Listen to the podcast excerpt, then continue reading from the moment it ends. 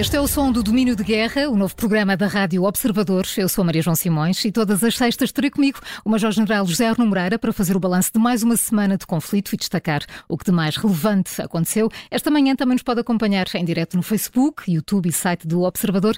General, bom dia. Muito bom dia a todos. Dia.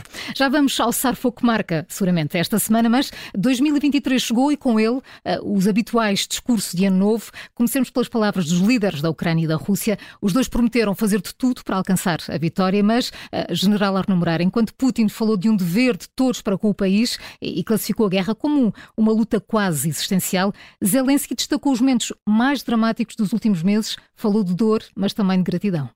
É verdade, foram dois discursos bastante marcantes e distintos de alguma forma. Por um lado, Zelensky, naturalmente, dentro daquilo que é a sua linha dos discursos de natureza patriótica, foi chamar aquilo que é mais importante para os ucranianos, que é o desejo de continuar esta guerra até alcançar a vitória. A vitória foi uma palavra bastante referida neste discurso. Mas ele utilizou também uma palavra muito significativa. Foi a palavra de 2023 é o ano do regresso. E este regresso uh, tem múltiplas dimensões. É o regresso dos soldados que estiveram em combate e que regressam às suas famílias.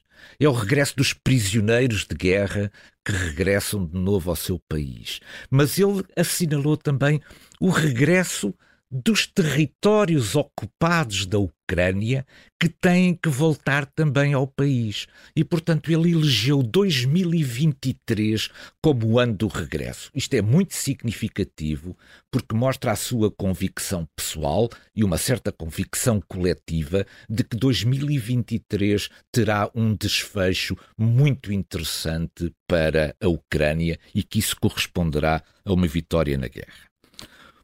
No discurso de Putin, talvez mais importante do que o discurso em si, foi o cenário que ele escolheu. Mudou, Portanto, em vez de Moscou, foi para Rostov, perto é, da Ucrânia. É verdade, é verdade. E rodeou-se pela primeira vez de soldados, mimetizando aquilo que tem, o seu, tem sido o comportamento distinto de Zelensky, que não tem fugido a nenhum cenário de combate, por mais difícil que ele seja. Ora, Putin sai pela primeira vez daquilo que são os mármores brancos e os dourados que estamos habituados a ver no Kremlin, para se rodear de soldados num ambiente relativamente simples. Esse ambiente, esse cenário é relativamente simples para realçar exatamente os soldados. Ora, isto traduz uma mudança na narrativa. Isto traduz esta mudança de que a Rússia se prepara para uma militarização da sua sociedade. Este é o sinal claro. É o sinal de que eh, as, a, eh, a, eh, o, o discurso de que continua tudo na mesma e que a Rússia continua a fazer a sua vida normal, caiu por terra com este cenário. Isto é uma preparação da militarização da sociedade russa para um ano de 2023 muito difícil que se avizinha. E quanto a Zelensky? Bom, Zelensky tem sido tem-nos habituado a discursos eh, muito intensos. Ele, desta vez, até houve uma parte do discurso que a fez em russo. Isto é muito interessante. E é muito interessante por dois aspectos.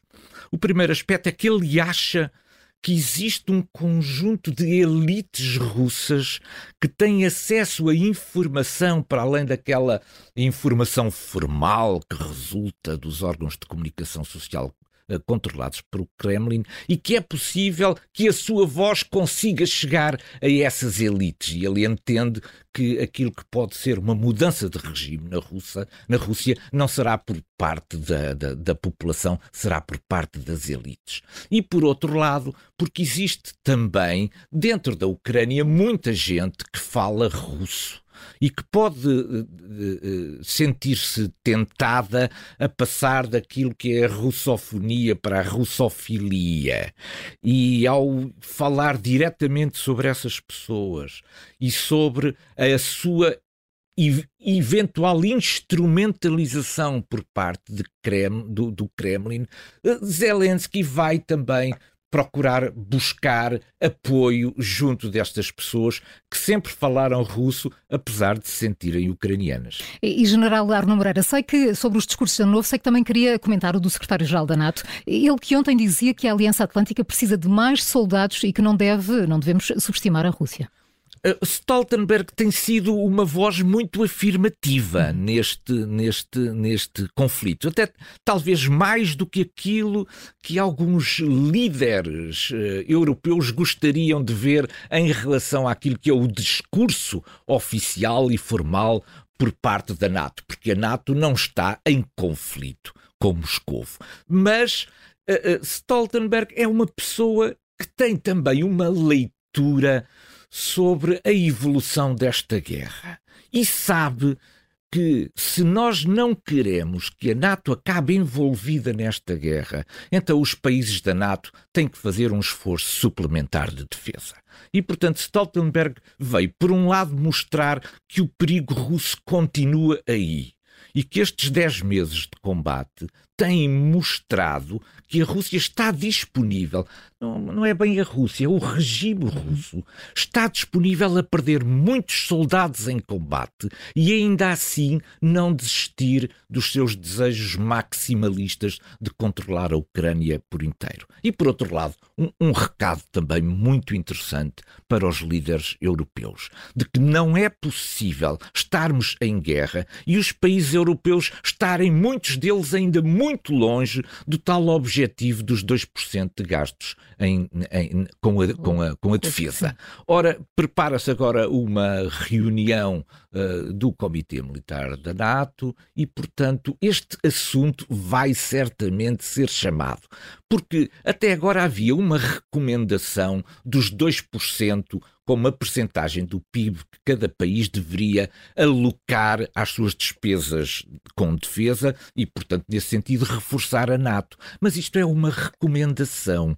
Stoltenberg já prevê que existe um conjunto de países que quer tornar isto não numa recomendação, mas numa obrigação, sendo os 2% o patamar mínimo de contribuição para as questões da defesa. E, portanto, Vamos eh, acompanhar. Ele está já a preparar. Ele, eu julgo que ele já está a preparar as próximas uh, reuniões eh, da NATO, no sentido de ir amaciando as opiniões públicas e as lideranças políticas para este desidrato. Esta semana fica também marcada pelo ataque ucraniano a, Makai, a Makivka, na região de Donetsk, naquela que o Kremlin reconhece como a pior perda desde o início da guerra, 89 mortes. Mas, general, o Kremlin também garante que o ataque matou 200 soldados da Ucrânia. Kiev fala no ataque contra a mão de obra e equipamento militar? Uh, o Kremlin refere muitas coisas, mas infelizmente, enquanto nós temos imagens muito esclarecedoras sobre aquilo que foi o ataque conduzido pelas forças ucranianas sobre Makivka, nunca há imagens sobre uhum. os alegados sucessos por parte da Rússia. Ora, isto a Rússia não é inocente nestas coisas e, portanto, sabe que o aspecto da guerra da informação se faz não apenas por discursos, mas faz-se hoje em dia, sobretudo, por imagens que possam ser transmitidas à opinião pública. Ora, faltam sempre imagens nesta nesta propaganda, digamos assim, do Kremlin. E isso leva-nos a desconfiar que todas estas vitórias são apenas estimativas natureza retórica feitas pelo Kremlin e que depois não se consubstanciaram na realidade em nada. Porque se se consubstanciassem, certamente teríamos imagens para, de alguma maneira, realçar todas estas uh, vitórias. Mas o, o, Sim, sim, termino. Uh, mas uh, Makivka são duas coisas em simultâneo primeiro lugar, é um desleixo e uma incapacidade de natureza militar por parte das forças russas, que preferiram soluções cómodas de natureza logística e administrativa, escolhendo um belíssimo edifício para albergar os seus soldados, e, por outro lado, um desprezo daquilo que são as leis da guerra.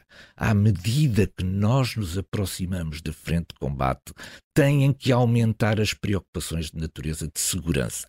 E as preocupações de natureza administrativa e logística têm que ser encaminhadas para uma parte da retaguarda e não estarem ali absolutamente expostas. Isto revela também o sentido de oportunidade da Ucrânia que foi capaz de reconhecer ali um alvo que é legítimo, uhum. porque Makivka é uma cidade ocupada da Ucrânia pelas forças, forças russas, russas e aqueles eram elementos de natureza militar que estavam praticamente prontos para entrar em combate. Portanto, um alvo absolutamente logístico e um alvo de oportunidade aproveitado pelas forças ucranianas.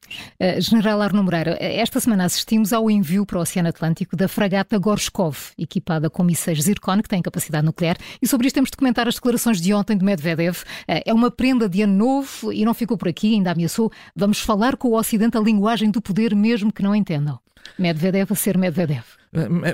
Medvedev uh, tem sido uma surpresa ao longo destes dez meses, porque foi uma pessoa que desempenhou um cargo de elevada responsabilidade. Portanto, ele alternou, digamos, com, com Putin funções na presidência da Federação Russa. Isso devia-lhe dar, por um lado, uma certa responsabilidade e as suas palavras deviam ser mais medidas. Ora, Medvedev tem sido uma espécie de um peão desestabilizador utilizado por Putin. Portanto, ele não é apenas um porta-voz de Putin. Putin parece um moderado Sim, ao quando, quando confrontado com aquilo que são as declarações feitas por Medvedev. E isto me parece-me, portanto, também um jogo de encenação feito entre os dois. Para que Putin possa parecer uma pessoa mais moderada aos olhos da opinião pública ocidental, é necessário ter aqui um porta-voz dos extremismos e da afirmação nacionalista do poder, e é esse, digamos, é essa a função eh, que Medvedev tem vindo a fazer. Relativamente ao assunto da fragata, esta fragata não será útil na guerra da Ucrânia. Ela é apenas útil como um, uma demonstração de poder e, e, e, e, todo este percurso que ela vai fazer ao longo dos vários oceanos, anunciado por Putin, não é mais do que demonstrar uma capacidade e, mostrar que a, que a Rússia é detentora de uma tecnologia que os outros países ocidentais e a China também há muito tempo procuram desenvolver, mas sobre os quais os desenvolvimentos ainda estão um pouco, uh, no, no, digamos, no segredo dos deuses. E, portanto. Mas há razões para preocupações? Não há razões para preocupações, porque esta fragata não vai trazer desequilíbrio absolutamente nenhum. Isto é, é uma fragata que tem mísseis que são muito difíceis de interceptar. Mas este tipo de míssil não está, não está, já foi utilizado na própria Ucrânia, são os mísseis Kinzhal, por exemplo, já foram utilizados na Ucrânia sem resultados militares visíveis.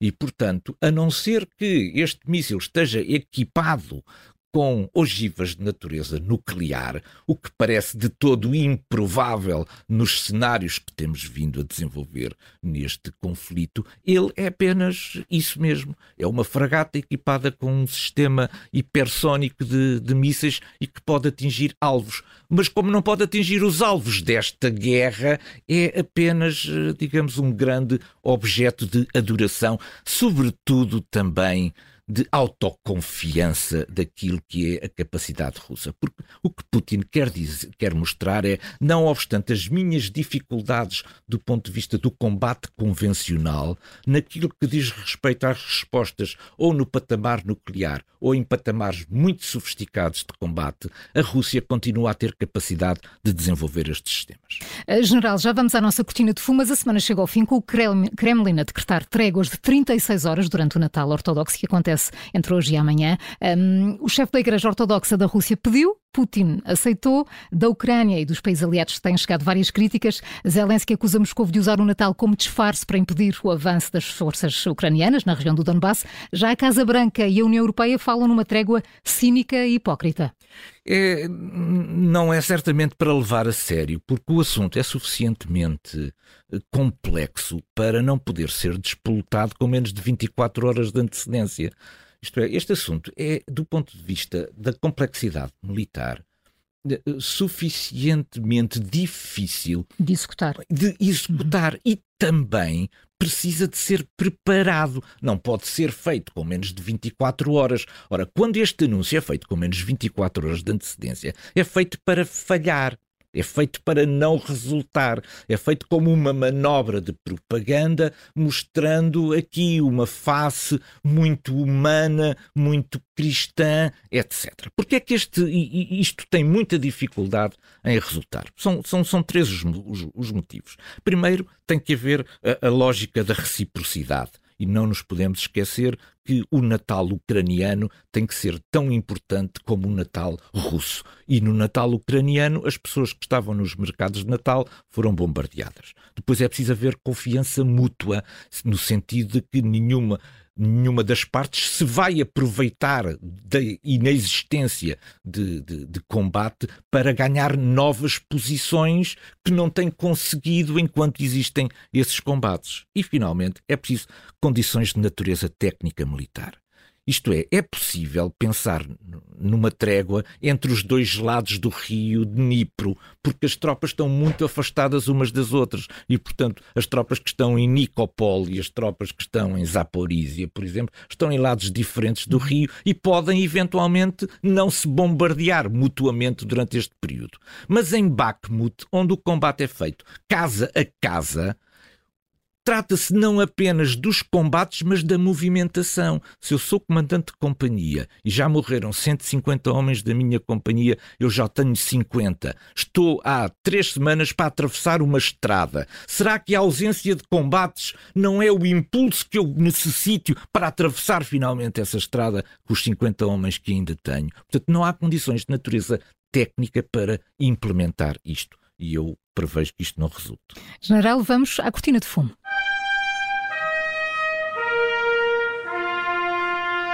Na cortina de fundo desmontamos uma falsidade, um mito ou uma ação de propaganda. E, General Arno Moreira, esta semana muito se falou sobre o uso de telemóveis na guerra por causa do ataque a Makivka. É verdade. Eu, eu, desconfio muito quando me dão respostas que são simultaneamente três coisas. A primeira é que sejam muito rápidas. depois que sejam muito simples e depois que sejam politicamente convenientes. E, portanto, quando os problemas são complexos, nunca encontramos respostas nestes três patamares uh, falados.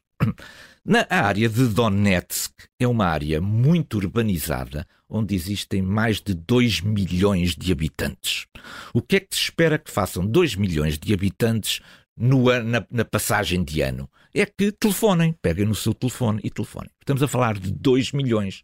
Por outro lado, podemos pensar que existam uma centena de soldados que vão fazer também eh, chamadas telefónicas, é muito natural. Mas qual é a assinatura eletromagnética de 100 chamadas telefónicas no meio de uma população de 2 milhões de habitantes? É praticamente nula.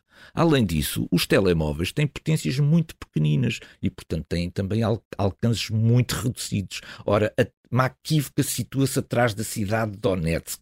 Seria muito difícil, a partir da do território controlado pelas forças ucranianas, que houvesse de repente aqui uma assinatura eletromagnética que aparecesse extraordinariamente numa altura em que há 2 milhões de pessoas a falar naquela altura. Portanto, é tecnicamente impossível? Não, não é. Mas é muito difícil de implementar e muito poucos exércitos têm essa capacidade. Se na verdade os ucranianos têm essa capacidade, parabéns, porque muito poucos exércitos o podem fazer. Agora, Há outra coisa. É, eles, naturalmente, que descobriram, mas descobriram por meios muito mais fáceis. Há muita população que se sente ucraniana que está nestes territórios ocupados. E essa população quando anda nas, nas ruas e vê movimentações e aglomerações extraordinárias de soldados, naturalmente fornece as coordenadas aos, aos, ao sistema HIMARS ucraniano. E, portanto, eu julgo que foi, foi a intelligence que aqui trabalhou, mas talvez não tenha sido exatamente a questão dos telemóveis.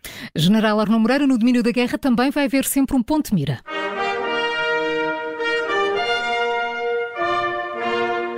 E no ponto de mira pretendemos aprofundar um detalhe, uma arma, uma tática nova, um objetivo ou até uma personalidade. Hoje destacamos o combate na profundidade estratégica que tem sido conduzida pela Ucrânia. Num minuto, General. Muito bem. A Ucrânia, no início das operações, apenas conseguia bater alvos em Belgorod, portanto, já dentro do território russo, mas muito perto da fronteira, porque não tinha armas com alcance suficiente para o fazer. Entretanto, à medida que foi recebendo o apoio por parte do Ocidente, passou a dispor dessa capacidade, mas havia uma enorme condicionante: é que os países ocidentais forneceram este conjunto de armas com uma limitação, a limitação de elas não serem empregues em território russo. Simplesmente ao fim de 10 meses, a Ucrânia desenvolveu ela própria capacidades próprias e desenvolveu essas capacidades quer a partir de sistemas uh, que tinha herdado do tempo soviético, quer através de meios de natureza comercial que foi transformando em meios de natureza militar. Ora, a partir do momento em que ela ganhou capacidade autónoma, também se sentiu liberta deste conjunto de constrangimentos de não poder atacar a profundidade do território estratégico russo.